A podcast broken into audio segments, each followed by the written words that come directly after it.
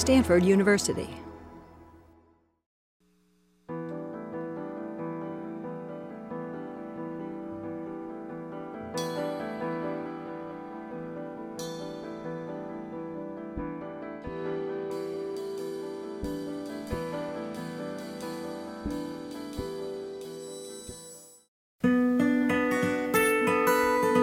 The spring break trip was basically a group of 20-something students from sophomores to seniors going to New York and um, sort of looking at all different facets of the arts.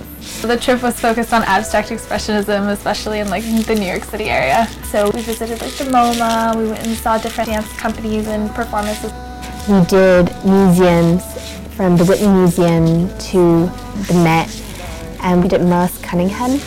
We um, saw a musical, Anything Goes, Tennessee Williams um, and The Milk Train Doesn't Stop Here Anymore, and an opera, which was amazing. Basically any type of art that you can think of, including acrobatics as well.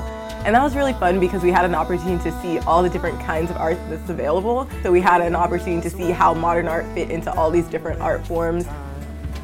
It was a great experience overall, especially because we really took the time as a group to kind of talk about what, whatever it is we were doing like, throughout the day.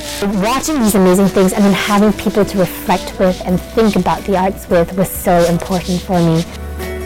We learned about the time period. We visited a few of the houses where these artists or these writers really composed and like put things together and that I think really made it real to me because it wasn't just that we were like watching the beautiful things that they were known for but we really I felt like I got to know like the artists like even though they were gone.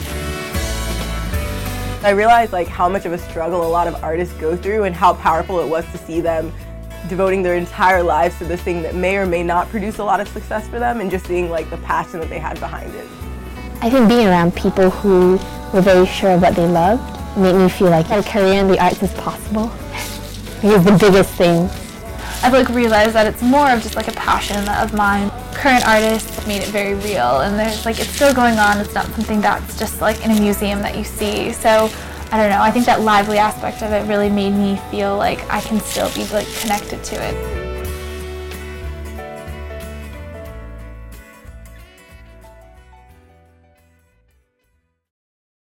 For more, please visit us at stanford.edu.